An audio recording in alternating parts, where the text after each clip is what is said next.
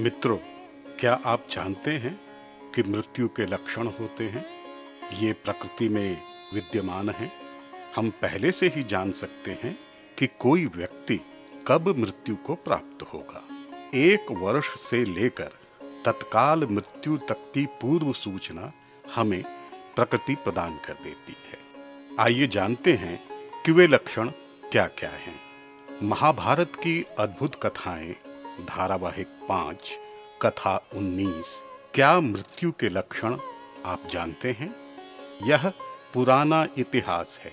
एक बार राजा जनक ने याज्ञवल्क जी से पूछा, मुनिवर, मैंने सुना है कि मृत्यु के लक्षण भी शास्त्रों में बताए गए हैं। याज्ञवल्क जी ने कहा, राजन, आपने सही सुना है।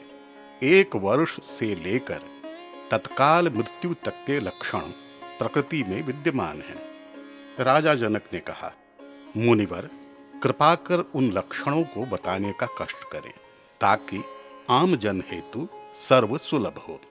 याज्ञवल्क जी ने कहा तो सुनिए राजन, एक वर्ष में, छह माह में, सात दिन में, और तत्काल मृत्यु के लक्षण बताए गए हैं। सबसे पहले वे लक्षण सुनिए, जिसमें मनुष्य की आयु एक वर्ष की रह जाती है।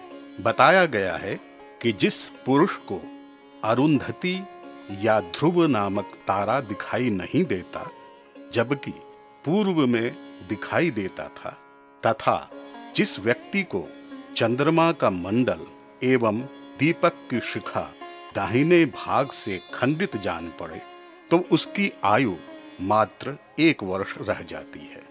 एक और लक्षण यह है कि जो मनुष्य दूसरों के नेत्रों में अपनी परछाई न देख सके तो उसकी आयु भी एक वर्ष ही शेष रह जाती है। राजा जनक ने कहा, जी मुनिवर याज्ञवल्क्य जी ने पुनः कहा, अब वे लक्षण सुनिए, जिसमें मनुष्य की आयु मात्र छह महीने शेष रह जाती है।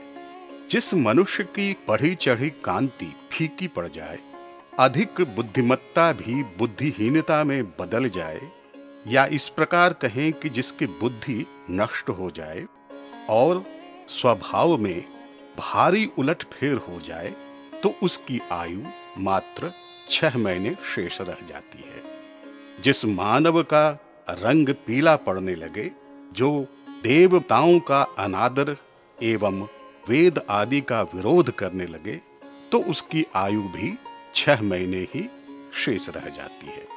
राजा जनक इन लक्षणों को सुनकर विस्मित हो रहे थे।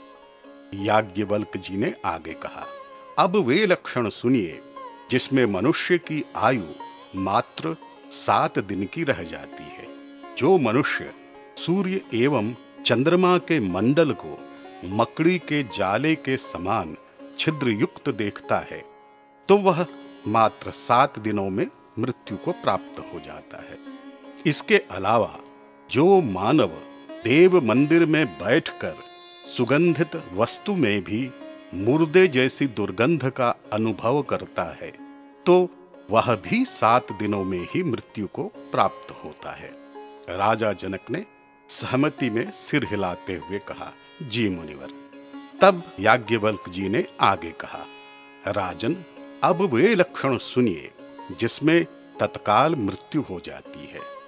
जिस मनुष्य के नाक एवं कान टेढ़े हो जाएँ, दांत एवं नेत्रों का रंग बिगड़ जाए जिसे बेहोशी होने लगे जिसका शरीर ठंडा होने लगे जिसकी बाई आँख से अकस्मात आँसू गिरने लगे और मस्तक से धुआँ उठने लगे तो उसकी मृत्यु तत्काल हो जाती है।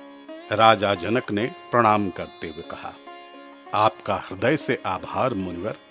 आपने बड़ी सरलता से मृत्यु के लक्षणों को अवधि के साथ साथ मुझे बताया। ये रहस्य समस्त प्राणियों के लिए लाभकारी है। कहा गया है कि जो कोई इन मृत्यु सूचक चिन्हों को जानकर, मन को वश में रखकर, रात दिन परमात्मा का ध्यान करे, तथा मृत्यु की बाट जोहता रहे तो उस साधक को सनातन पद की प्राप्ति होती है। मित्रों, कथा कैसी लगी? अपने विचार अवश्य साझा करें। मिलते हैं अगली कथा के साथ। तब तक आपके दिन शुभ हों और आप स्वस्थ एवं सानंद रहें।